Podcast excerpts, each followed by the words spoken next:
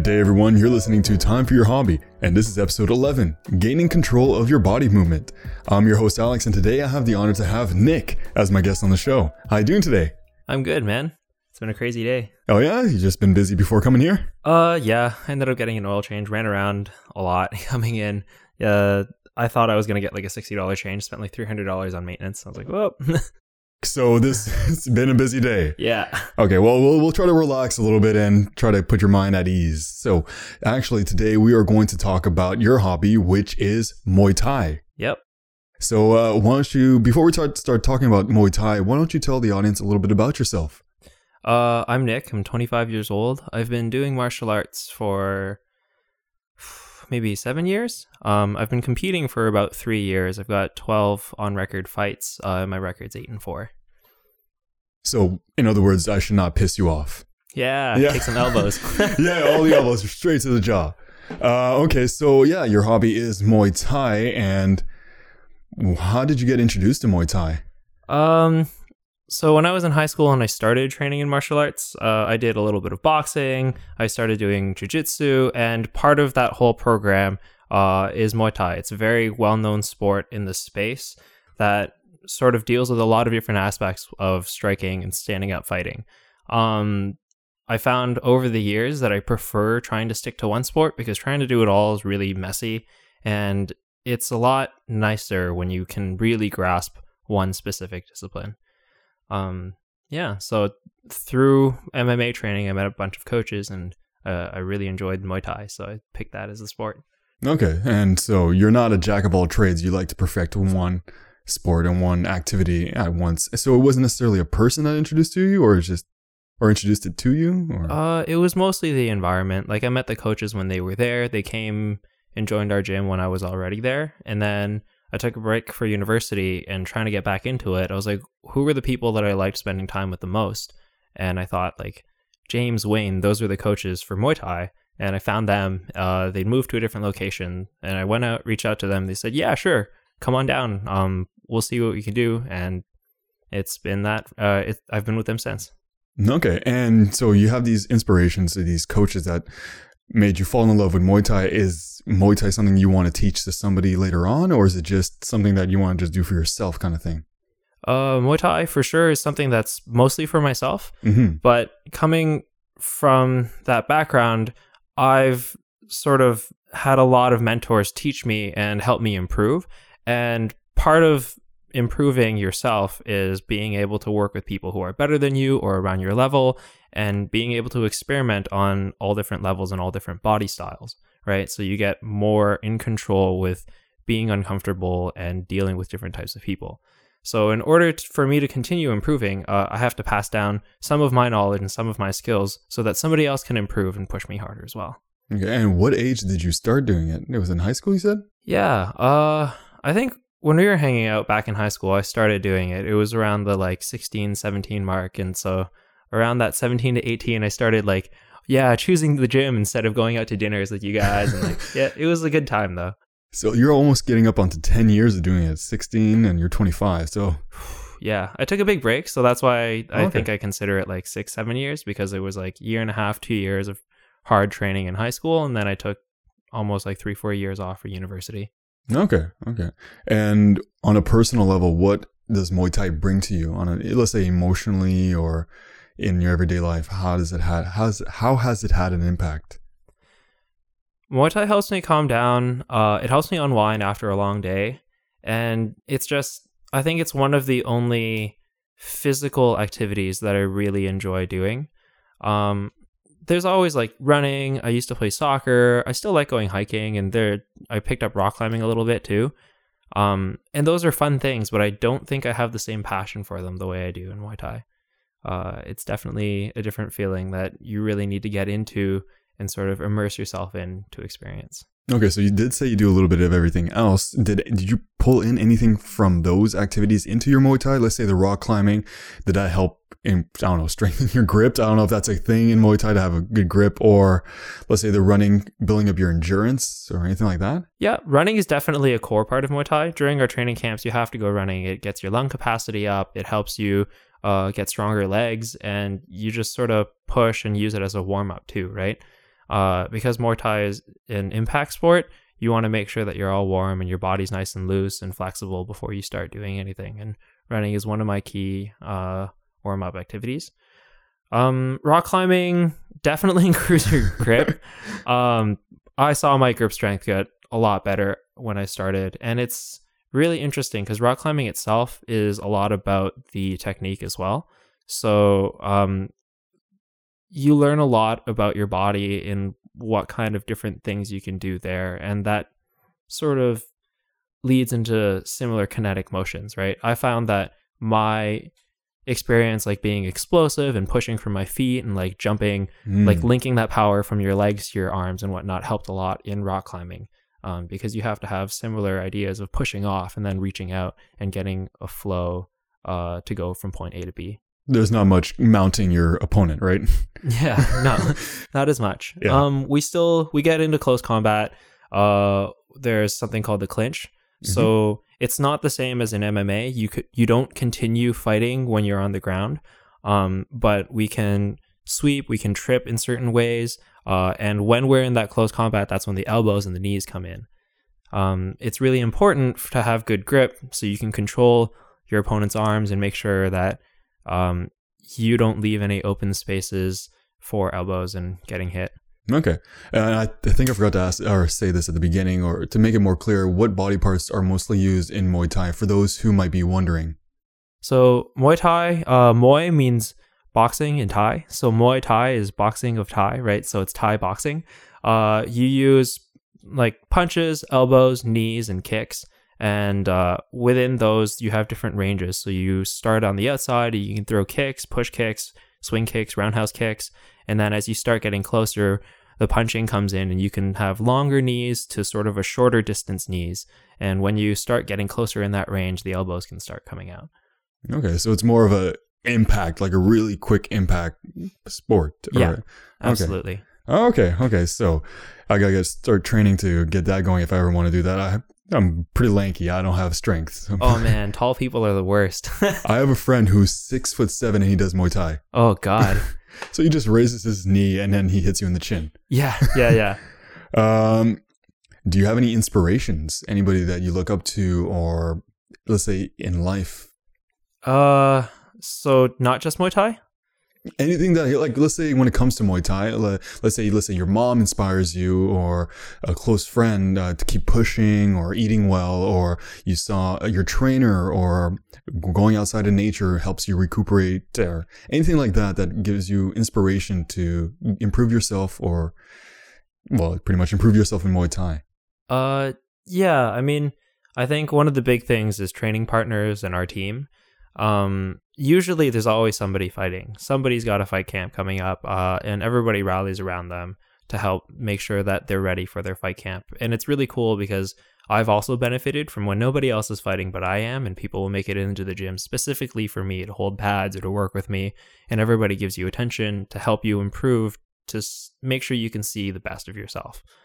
Um so in that sense everybody at my gym uh is an inspiration. There are people that are a lot better than me. There are people that aren't as skilled as me, but when we like sprint at the end of our runs, they still beat me off the line. And I'm like, God damn it. yeah. So they're also an inspiration because you can see how hard they work and you can watch their improvement. You can physically see from month, like from month one of their fight camp to month four of their fight camp, how much they get better and how uh how they're getting in better shape and how they react differently and how they can pick up on different things and they become better training partners for you too um because as they get better they push you harder. Okay, so here's a quick question: Do you actually learn anything from, let's say, your uh, not coworkers, but your friends and your other fighting fighting partners? Different techniques, things you said, "Oh, I did not know I could do that," or maybe I want to try my own version of that move set oh yeah absolutely. Uh i travel to toronto a lot back and forth. So there's a lot of um whenever i go to toronto i'll ma- visit different gyms and there's a lot of sort of sharing maybe not explicitly but Mhm. picking up on what other people do right? Everyone's got a different flow different comfort and range.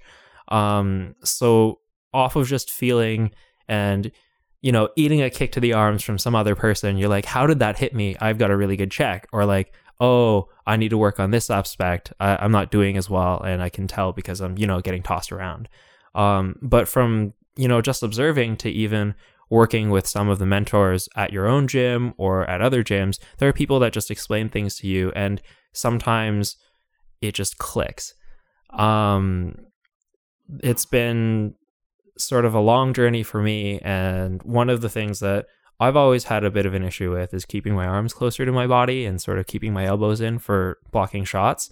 And so I've always had a pretty decent offense, but sometimes it relaxes a bit in the defense, especially if you start throwing kicks and worrying about other things, your elbows start loosening up and you get a little more relaxed. Um, but one of my mentors in my last fight camp had explained something in a way that just made sense for me. And so slowly within like the week or two i just kept practicing that and practicing that and i saw my guard get tighter and i saw, saw myself more comfortable in like the boxing range rather than just in the clinch and the kick range Okay. so it's really cool so how long does it usually take you to let's not necessarily master, but improve on one move? Like let's say you learned it today, it would take you a week, two weeks, or uh, i think it depends on your body Mm. everyone's different because flexibility issues or if you have just a different cadence in how you like to move from what's being taught uh, sometimes you just never pick it up right? But at other times you sort of start seeing it and you just feel better and better every time you do it. And there's a large progression you know there's being able to do the move there's being able to work it on the bag with like a free swinging bag that moves differently hitting it on the pads if somebody's hol- who's holding it for you uh, and they can compensate for any of your mistakes by you know if you're too far away they'll step in or if you're too close they'll step back. And then there's being able to just throw that move in the air right and being able to recover from it. So Mhm. that's a very important aspect of something like shadow boxing.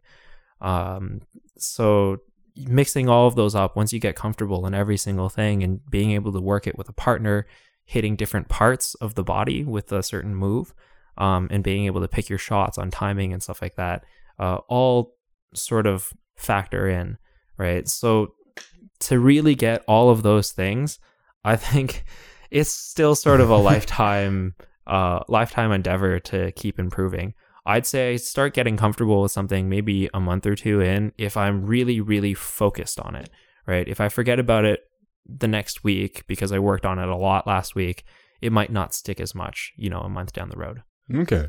And here's a tough, well, not a tough question, but a question that actually might be good for your opponents who might be coming up in a fight with you, trying to know your weakness. But hopefully, it's just for people who are listening who wants to learn more about it. What would you say is your style? Are you more speed or defense, or which one's your strong point? If that makes any sense. Yeah. Um, that's funny. Uh, nobody listen to this. No. um, I in Muay Thai there's a couple of different styles uh of fighters. So you have sort of like the hard-headed kind of guy who just likes to walk forward and throw stuff. You have sort of like tricky, elusive fighters, and they'll be better at evading and countering. Um, and then you also have fighters that are better at certain aspects, right? So there's like boxing, there's kicking, and there's clinch. Um, and each one of those can sort of be mixed up in different ways, right? You can be an aggressive boxer or you can be a very good defensive boxer and vice versa with the clinch and the kicks, right? I would say uh, I'm an aggressive kicker and I tend to grind a lot in the clinch. Um, so those would be my stronger points, I think. Um, I like to kick a lot and it's a lot of fun. I just feel like being able to handle that range and being able to keep people at bay um, if you have a good kick and good timing on that kick really gives you a big advantage. Okay, and for those who are listening, he's not only good at that; he's good at everything else too. So don't think he has weaknesses. Just it's all good. I mean, when you start fighting a little more, you start getting videos online and stuff like that too. So everybody can do research, but you can only prepare for something so much, right? hmm And are you good at uh, reading uh, your opponent, like trying to predict their move sets and their patterns? Uh, yeah, I would say so. I've got a pretty good handle on timing, Mhm. and it really depends on body types, right? I think that's still a thing that everybody in no matter how experienced they are has to um has to grasp is sort of being able to react to different styles. If somebody's taller and lankier and they're better at keeping you away, or if somebody's taller and lankier but they just like working in the pocket with you, everything comes different depending on who it is. Um, so I think I have a good understanding of most body types and most um, most styles, but there are definitely ones that I have more trouble with. But it must be fun to try to figure it out in the middle. Or is it fun to try to figure out in the middle of a fight? Like, okay, what's what's his next technique? I'm not quite sure what's his style, but it's a learning process. Do you find that fun, or is it more stressful to try to figure that out during a fight? Depends on if you're getting beat up. okay, that's that is fair. Oh yeah. Um, I don't think I've ever had a situation where I've really felt super helpless in a fight. So it's definitely fun in that aspect. And it's having different mentalities going into the fight too. There's, I want to win or I want to be able to read this guy, um, and how you want to do it. Right. So when I first went into fighting, um, my first competition, my coach said something that's really good advice for anybody out there who's getting into competing is hit first and hit last. I'm like, all right, Okay. cool. That's all I thought about was make sure you hit first and you hit last. And it worked out great. Uh, I dominated the guy. I moved in, threw a lot of shots. He would like counter. Either he would hit me and I'd counter him back and back off. And so I'd get the last hit, or he'd hit me, Mm. or I'd hit him. He would hit as I evaded, and then I'd come back after that. So it was really cool because I felt like I had really good control of the ring, but also good control, uh, good range control on making sure I could read what he was doing and then countering back on him. Um, but as you get more experienced and guys get better, they're just as good at hitting first and trying to hit last. And so that starts to move into different things like higher scoring points or what you think is more dominant or what's more efficient, right? So um, there was a while where I didn't kick enough. Uh, when I first started, I didn't throw kicks as much in fights.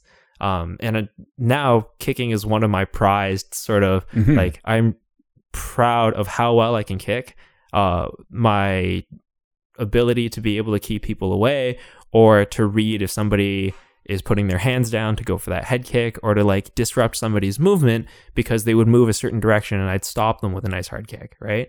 Um, but it's a, a very interesting experience of trying to like learn how to think differently in a fight and focus on different aspects of what you're doing, of whether you're pressuring or backing off or just trying to throw a different technique. Okay. And uh, based off of hitting and stuff like that and protection, do you use any gear or is it just you more just your body? Or like when I say gear, like a helmet or some sort of pads for your legs and arms? Yeah, so uh, in Ontario and in most fight leagues nowadays, um, we have different classes. Uh, in North America, we have the concept of B class or uh, C class, B class, A class, and open class. Mhm. Uh, some places may or may not have open class. It might just go to A and that's it. Uh, in Ontario, C class is three fights and under. B class, I think, is seven fights and under. A class is eight to 20, and open class is 20 and up. So uh, let's start at the top. Open class is no gear. You've got gloves, and that's it. Um, maybe elbow pads uh, if you're fighting amateur. So you'll have elbow pads. There's no headgear, no shin guards. Uh, everything's sort of like bare contact. A class, um, some places I think you can agree to wear shin guards or to take them off, and then it's definitely headgear. You have to wear headgear in A class in Ontario, uh, and then gloves, elbow pads. Um, and then as you go down to B and C class, you wear definitely head headgear, shin guards, gloves, uh, sort of like the whole shebang. It's a way to get more open fighters to be able to continue their career for longer, Mm. right? Especially going into C class and B class. If you're less experienced, there's a bigger age or there's a bigger skill gap depending on how long somebody's been training, how old they are, or what kind of gym they're from. Okay. Now for the gloves, what kind of gloves are they exactly? The material or they're not boxing gloves, as in boxing, like American boxing, right? Um, they're pretty similar, if Oh, yeah? not the same. Yeah. So one big distinction. Actually, I did a bunch of research on this for one of my friends one day because they were wondering what the difference was. Uh, the biggest difference is that you get some wrist protection because you Mm. eat a lot of kicks to the arms if you're doing anything in kickboxing or Muay Thai. Um, and then also Muay Thai has a very core concept in the clinch. So they have a little more wrist movement, so you can grab onto the back of the head and you can grab grips. Um, whereas in boxing, your wrist is very stiff. It covers that Mhm. entire area, but there's no padding on the back of the hand or the back of the wrist, right? So all the padding sort of goes into like where that fist area is. Um, I think competition regulation is either eight ounce, ten ounce, or twelve ounce. I actually can't remember.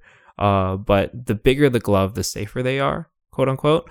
Uh, and the smaller the glove, the more knuckle you're feeling. It's Mm. really just to protect your hand rather than Mm. the other guy's head. I'm not gonna imagine. Do you have special gloves, like your lucky gloves you wear all the time, or do you just you can use any gloves? Uh, I use basically any gloves. I have different brands that I like more. Mhm. Um, and most of those brands are Thailand style. So like Twins, Raja, uh, Wind, and Sandee are I'd say part of like the top line of gloves that I prefer.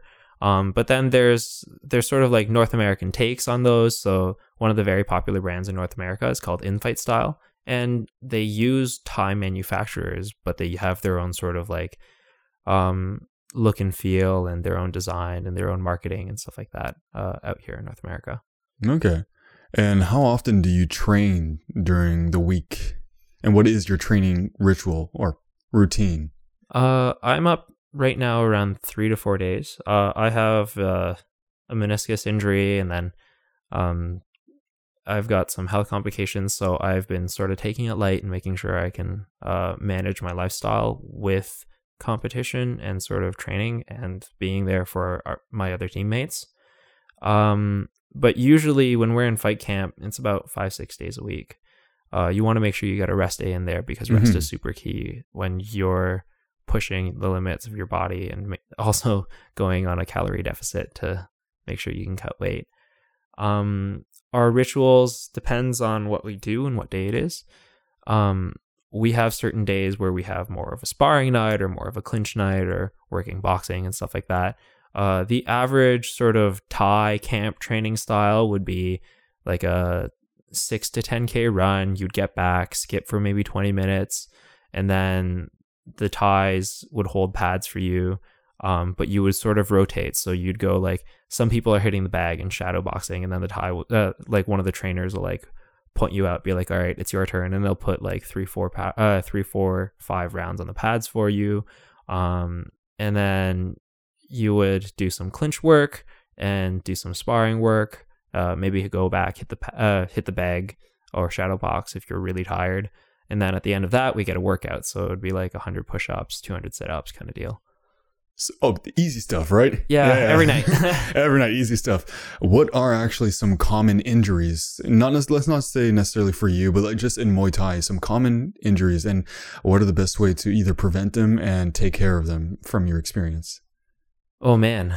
Um let's talk about injury prevention. 2 Mhm. things for Mhm. injury prevention is just sort of one really important thing is just getting rest. Uh, especially if you're competing, you have to rest properly or else you're not going to be operating fine and your muscles will be tired and sort of more fragile, right? Muscles and bones. Um so you want to make sure you get that rest in, recovery, uh, make sure you're getting your protein, ice things that hurt, go to sleep on time or get enough sleep, you know, uh, heat things up that have been injured for a while but are feeling a little better, right? All that stuff uh, mixes into sort of the lifestyle as you as you're training and looking to fight. Um, a second really important thing is making sure you have control. So for experienced guys, if you're in fight camps and stuff like that, it's all great to be helping people that aren't as good as you, but you got to make sure that you stay safe. So if somebody who's learning from you just kind of goes ham all the time and just wants to be there to like bang and get beat up and stuff like that, um, maybe don't do that during fight camp, right? yeah, yeah, for sure. Yeah, so picking your partner is really important, and so is recovery. Otherwise, um, common injuries. There's a lot of stuff. People hyperextend their elbows. You can hurt your knuckles on the bag or on somebody's head. Um, you can get clipped. So if somebody misses something, if you're holding pads, if you're sparring, right?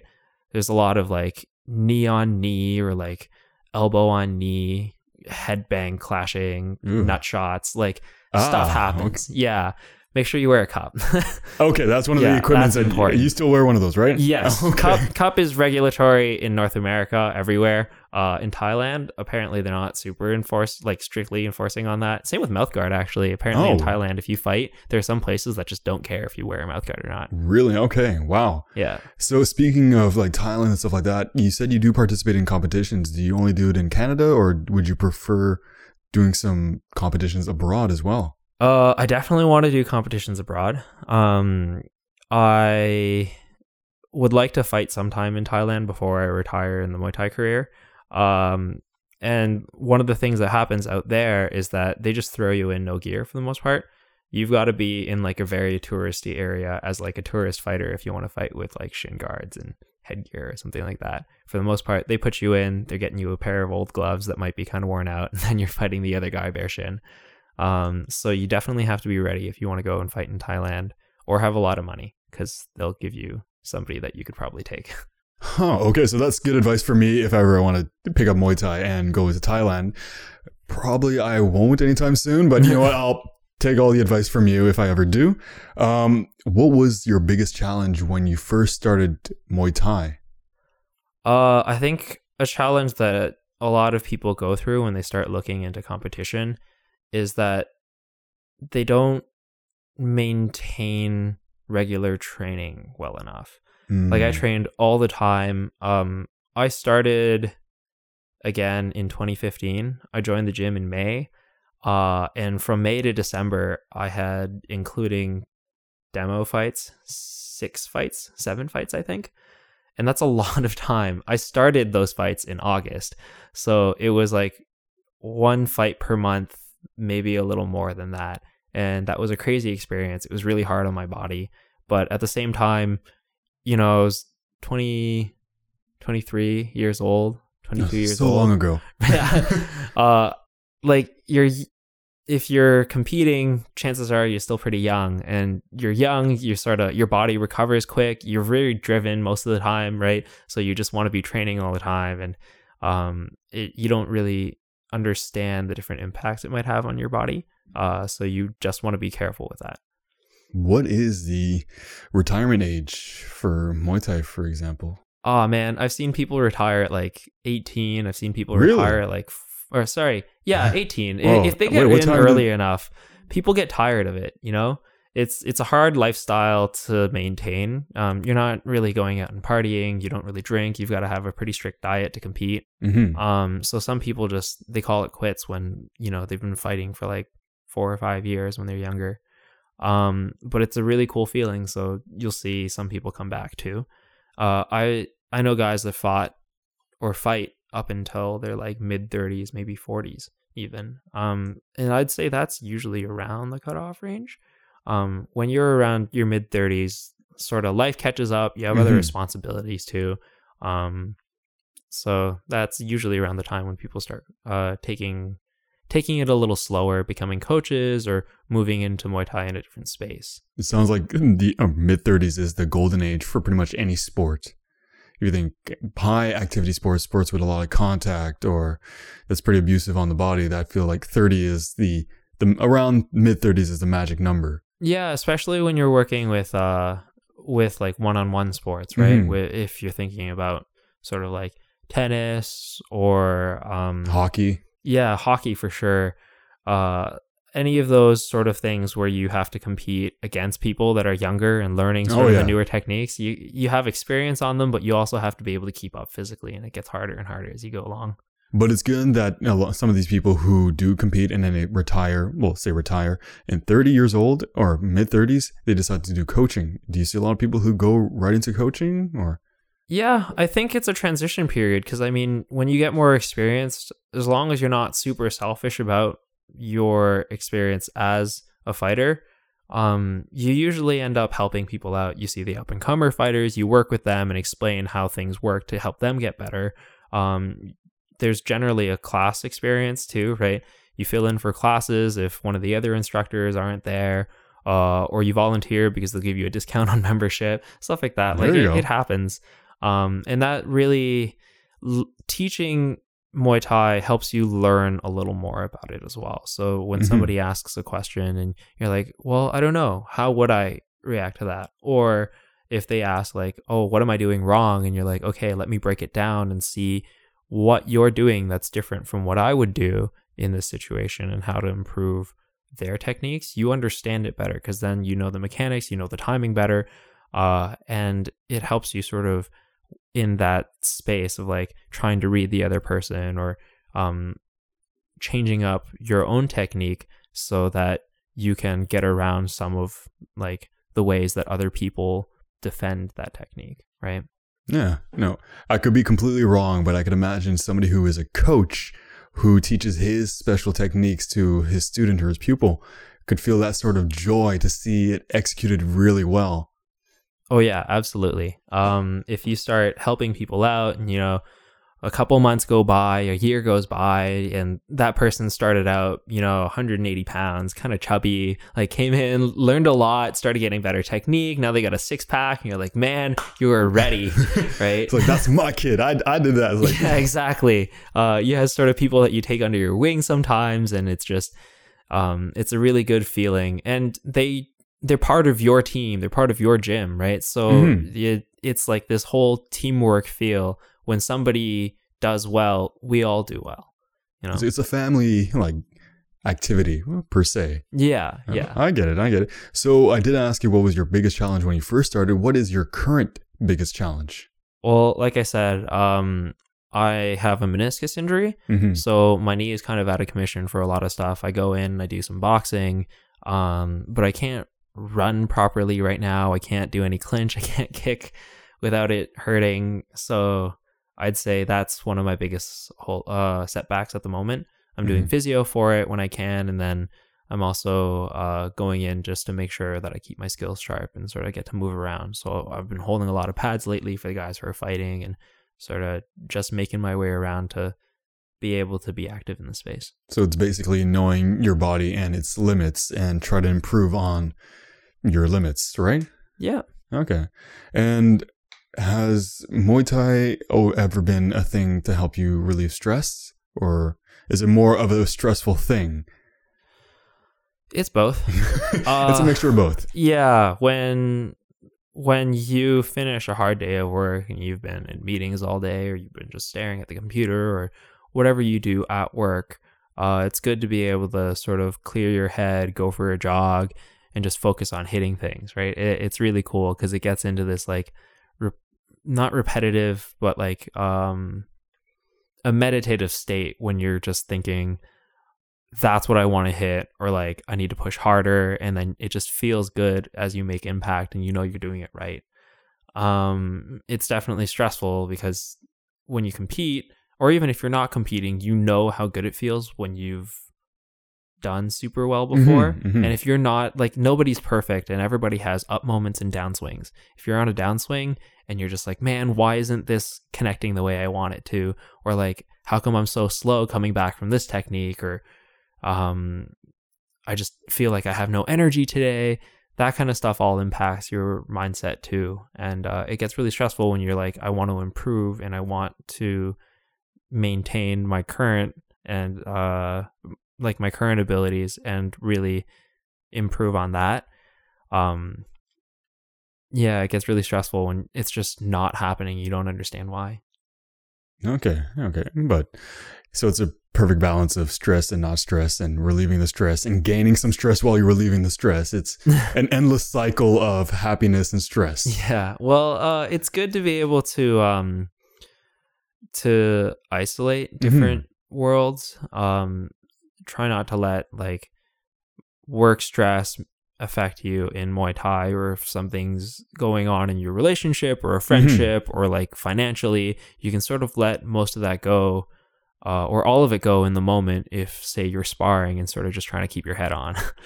Okay, and uh, well, I'm glad it's it's actually helping you and cope with life because life is crazy, especially in this day and age. There's so many things happening, and it's good to have things that we can use to relieve our stress. Now, a little transition a little bit. What are some misconceptions about people who do Muay Thai or Muay Thai in general?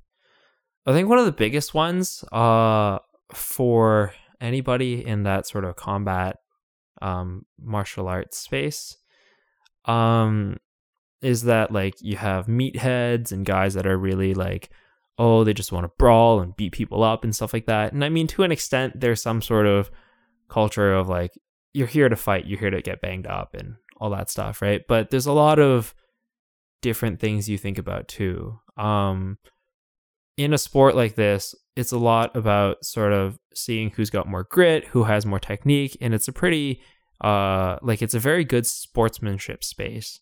Um, you see guys hug it out when they're done training, when they're done fighting, uh, in the middle of fights, like when the round ends and something happened and they both like both athletes have been pushing each other, you'll see them congratulate each other and be like, "Man, that was good," and then go back to their own corners. Um, you'll see the last round before this starts, they'll touch gloves. Some guys will hug. It's kind of weird to me, but at the very least, yeah, yeah. touching gloves and sort of like acknowledging that this has been a good fight, um, and that your opponent's skilled, um, and you're both sort of pushing yourselves to your limits. Uh, that's a really important thing in the sport that not a lot of people really understand, right? It's not just about, oh, I want to fuck somebody up. Mhm. Can I Yeah, you swear? can, you can you can swear. It's okay. Cool. You're an adult. You can swear. um, Sorry, kids. uh, so it's not just about going in there and getting hurt. Like people who do that usually end up in brawl, uh, in bar fights. Most Mm. guys I've seen train and fight. Anybody who's got more than like two or three, like, oh, I jumped in there, I just beat that guy up, right? Anybody who's got more experience than that, like, I haven't seen people get into like bar fights in years. Mhm. Um, and it, it's a very like intellectual space. You have a lot of analyzing. You have a lot of like trying to improve yourself. Um, and you have all these guys who, no matter what their backgrounds are, they um, they really take their time to focus in and learn, um, which is really important. so yeah, just a lot of fighters out there are more than you know just big brawlers and weird people. Well, it's interesting you say that because I, while you were answering that, I was also thinking a lot. Let's say fighting, you think people are tense. There's a lot of aggression. There's a lot of wires or crossing or emotions crossing. But if you look at other sports that aren't necessarily violent, let's say tennis, people can have bigger grudges against each- other. And it's interesting how fighting sometimes, like you're saying, they just touch gloves, saying, "Okay, you know what? This was a good fight. You did well. I did well. We're friends." When it's not like the TV shows where the boxer comes in or the fighter comes in with this pure rage of vengeance or anything like that. But let's say sports like tennis, you can have a lot of aggression, but it's not meant to be an aggressive sport. So, Yeah. Um honestly, I think most of the stuff that happens off fight or sometimes even on screen during a fight um is for the hype and the Mhm. money. And, and there's like there's some sort of like cuz we're all in some way, not just fighters. Everybody's got a bit of an ego and you have to be sort of proud of what you do if you're going to put that much time into it, right? And a lot of people will put their time in and something will go wrong that's not fair or you you see some stuff about the UFC and like Conor McGregor and just disrespect and whatnot, and like it that sells shows, right? That's a thing that happens. Is just like people do it. I think not just for oh well screw you, I'm gonna beat you up and your boys and your crew or whatever. It's just like if we do this, a lot of drama comes out and more money. yeah, exactly. It's good for the entertainment industry. Um, at the end of the day, a lot of fighters who are pro do understand that it is entertainment, right? So they're there, they put on a good show in the ring, outside of the ring, uh, and those types of people end up making way more money. For example, Muhammad Ali, he was a wordsmith in per se, who would just taunt his opponents outside of the ring and inside of the rings with his wordplay. Where one of his lines is say, I float like a butterfly, sting like a bee. I'm so mean, I make medicine sick. like the weird Yeah. things. You would like it, it stays in your mind. You're like, okay, that's the entertainment aspect, but he was Yeah. also a good fighter as well. And on the flip side, you get guys that are like um, Mighty Mouse, Demetrious Johnson. He's, I think he's been a champion in the UFC for like 10 years or something like that. hmm Um, and sometimes he doesn't even sell out shows when he's on the main card.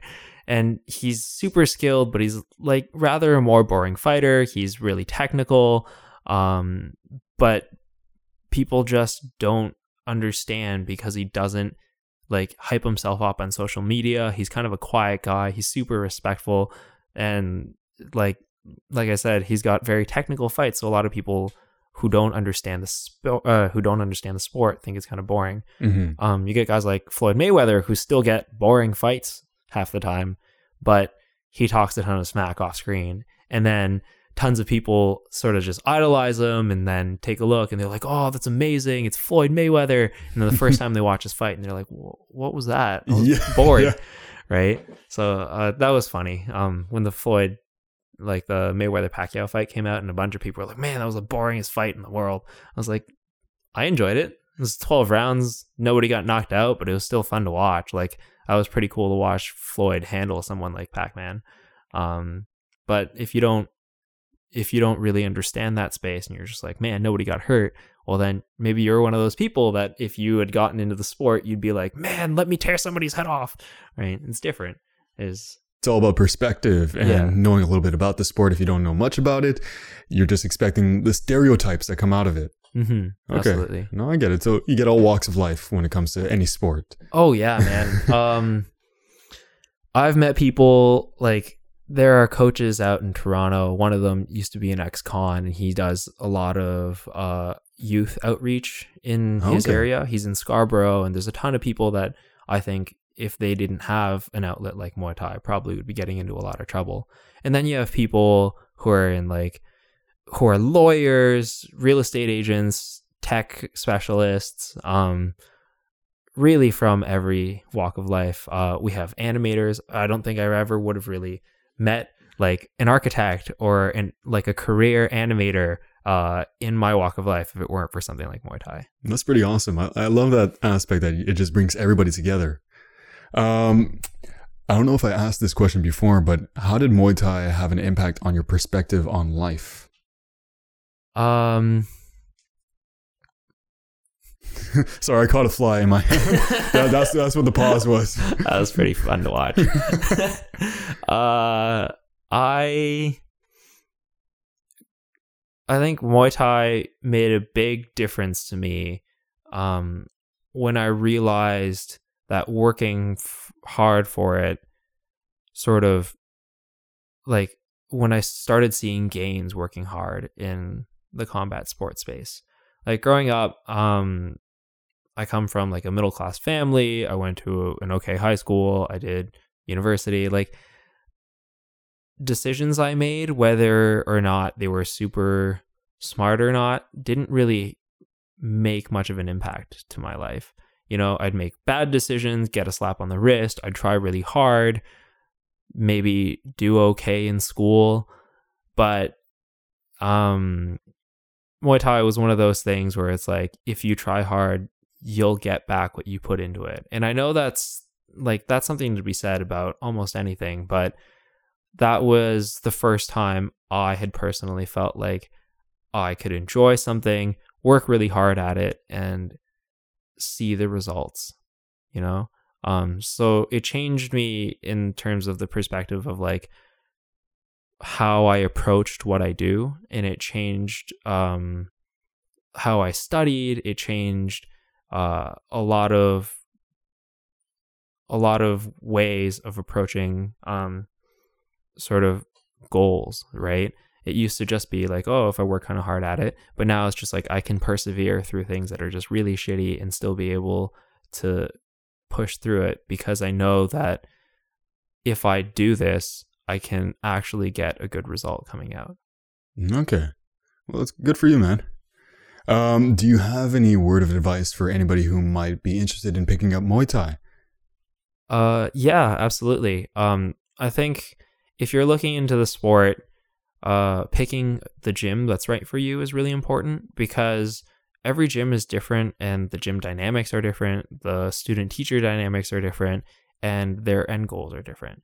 So, the first thing you want to do is really figure out whether this is something that you're doing for a workout or whether you want to be competing casually uh, or trying to compete and, you know, become an amateur champion or a professional career Thai fighter. Um, so once you've got sort of an idea of how much, how far you want to go, you have to make sure that you can commit to that level of activity. And from there, you can start searching for a gym, right? So some gyms are better for workouts and more beginner friendly, better run. Um, some gyms aren't as well run, but they have a really good fight team. Um, and they will really focus on you if you put your time in, right? Um, so I think do your research and make sure you have realistic goals in mind and have an idea of exactly how far you want to go with that sport when you're thinking about picking it up. All right, I'll keep that in mind for myself if I ever want to pick it up as well. Um, do you have any social media links or websites or anything like that you want to share with the audience? Yeah, uh, I've been putting together some highlight reels for guys on my team and stuff like that, and I do photography on the side. So if you ever check me out on Instagram, it's Nick Wang one four. Uh, so Nick Wang fourteen. Um, just come check out the page, follow, like, um, comment. Let me know how you like the work. I'll put all the information in the description below so you can just click it and you'll go right to the page. Now, what I tend to do a little different on this podcast series is I throw the question back to you. So, do you have any questions for me about Muay Thai? I'm not experienced, so be prepared for a on the spot answer. Cool. Um, how how much did you know about Muay Thai before this podcast? Um, right before this podcast, well, not right before, but I did watch a movie. Uh, I think I forget the name. Ong Bak. Yeah, he's laughing. that was like what? That was like five years ago. I can't remember how when that came out, but I was so intrigued because it was a lot of elbows and knees, and I know it's not just elbows and knees, but I found that so different. I'm like, okay, that's interesting. Of course, they exaggerated a lot with the sound effects. Oh, like yeah. everything's cracking. On Ong Bak is an awesome movie. I Um, loved it, but it's just like he was taking on like 50 guys. Choo, choo, choo. Fun little secret, actually. I've never seen Ong Bak. What? Um, I've seen some fight highlight reels, Yeah. and I get made fun of all the time for not having seen Ong Bak. Uh, I actually can't find an English version anywhere, subtitles or dubbed. So that that's one aspect that makes it really hard to watch. I've looked into it. Like recently, I got made fun of hard, and I'm like, God damn it! what, what? There's it's like there's high quality on YouTube, there's high quality on different channels, but all of them are Thai only, and I'm like, man, I want to understand this movie too. I'm sure. Yeah. I don't know. Maybe I do have Yeah. the DVD somewhere. oh yes. Like I could probably lend it to you, but I remember watching it with subtitles. gonna- yeah. By the way, I watched anything in the original language with subtitles. Nice. I, yeah. can't. I I can't prefer do dubbed. But yeah, I've watched. I think they they had three of them. Yeah. So I watched all three, and that's where I was introduced. And then after that, my friend, uh, who's six foot seven, who does Muay Thai, told me a little bit about it. And I have another friend who is um, who does Muay Thai as well. And so that's where I got my introduction. And he was he was showing me a few moves here and there, but uh, my attention span was like, okay, I can't remember how to do those moves. I used to actually take Taekwondo, and that was my introduction to martial arts. And I can't remember anything from there. it was more for the discipline aspect. I think that's why my parents put me in it. yeah, yeah. Uh, my parents put me in kung fu. I think when I was twelve, also for discipline. Um, they, that was a really interesting experience because it was like boot camp style. Mhm. Uh, so they would wake you up at five in the morning. You'd have to make like it was very military Wow. boot camp. You'd have to make your bed. Everything would be like to a T. Get up, go for a run, train, stretch. Yeah, it was intense. Okay. Same idea. One little question: Would you put your kids in Muay Thai? Uh, absolutely. Yeah? Um, What age would you put them in? Five. Just in in North America, I think it's definitely different. Like if you were out in Thailand and stuff like that, like a lot of kids are doing it so they can have friends and like sort of get into that space. Um but it also I want to make sure that whatever sport I put my kid into, I don't want it to get to them too much outside of the sport. That's fair. So if you put a kid into something like Taekwondo when they're four or five years old and they're a black belt by the time they're 10, then they're like running around school toting them, oh, I'm a black belt Taekwondo. And like, you know, that kind of thing kind of irks me a lot. Um, so I would really put, uh, I would really prefer to put my kid into something else that would, um, train the same sort of physical activity and the kinetics of the body and get them in shape and get them sort of understanding um, what hard work is and stuff like that. So I think like if they wanted to do some sort of dance, whether it's hip hop or Mm-hmm. ballroom or whatever it is, uh, or if they wanted to do gymnastics, um, that kind of thing would be more productive to it. Where if I put them in something like jujitsu or judo or kickboxing, I'd I'd be kind of worried about like the friends that they're making at school and their like the way that training could change their dynamic with other kids. Okay, so you're already thinking about the future. Well, that's good. That's good. Well, so there you have it. Another body with a hobby. Uh, I'm your host, Alex, and thank you, Nick, again for coming on my show and sharing your passion with everybody. Hopefully, they learn something new, and who knows, maybe they'll pick it up as a hobby and learn to have more discipline, respect, and gather composure to enjoy life in a different manner. Um, if you want to learn more about Nick, you can listen to this podcast again, or you can actually look him up on Instagram, which is Nick Wang14, correct? Yep, that's it. All right. And he's, he has a little video. You have you don't have a website yet, or you're gonna do something like that, or I have one. It's a mess right now. okay. So Um, for, disregard the website for now. You you can find the website link on my Instagram. It's linked. Uh, so I do a lot of Muay Thai photography. So I show uh, I shoot shows that are local. I try and travel for some of them as well. Um, I haven't put up my Thailand stuff yet. I got to go to one of the bigger stadiums in Thailand and take some cool photos there. They let me right up ringside. It was awesome. That's awesome. Yeah. So, yeah, you just listened to Time for Your Hobby. If you have any questions or would like to be on the show, you can send me an email at timeforyourhobby at gmail.com. And also, somewhere in there, uh, we'll put the link to my website below so you can actually see, listen to the web podcast on different platforms such as iTunes, uh, Google Play Music, Stitcher, TuneIn, Castbox, all of them. I'm working on Spotify, don't worry, taking some time. Um, so, yeah, until the next time or the next episode, make some time for your hobby. Take care.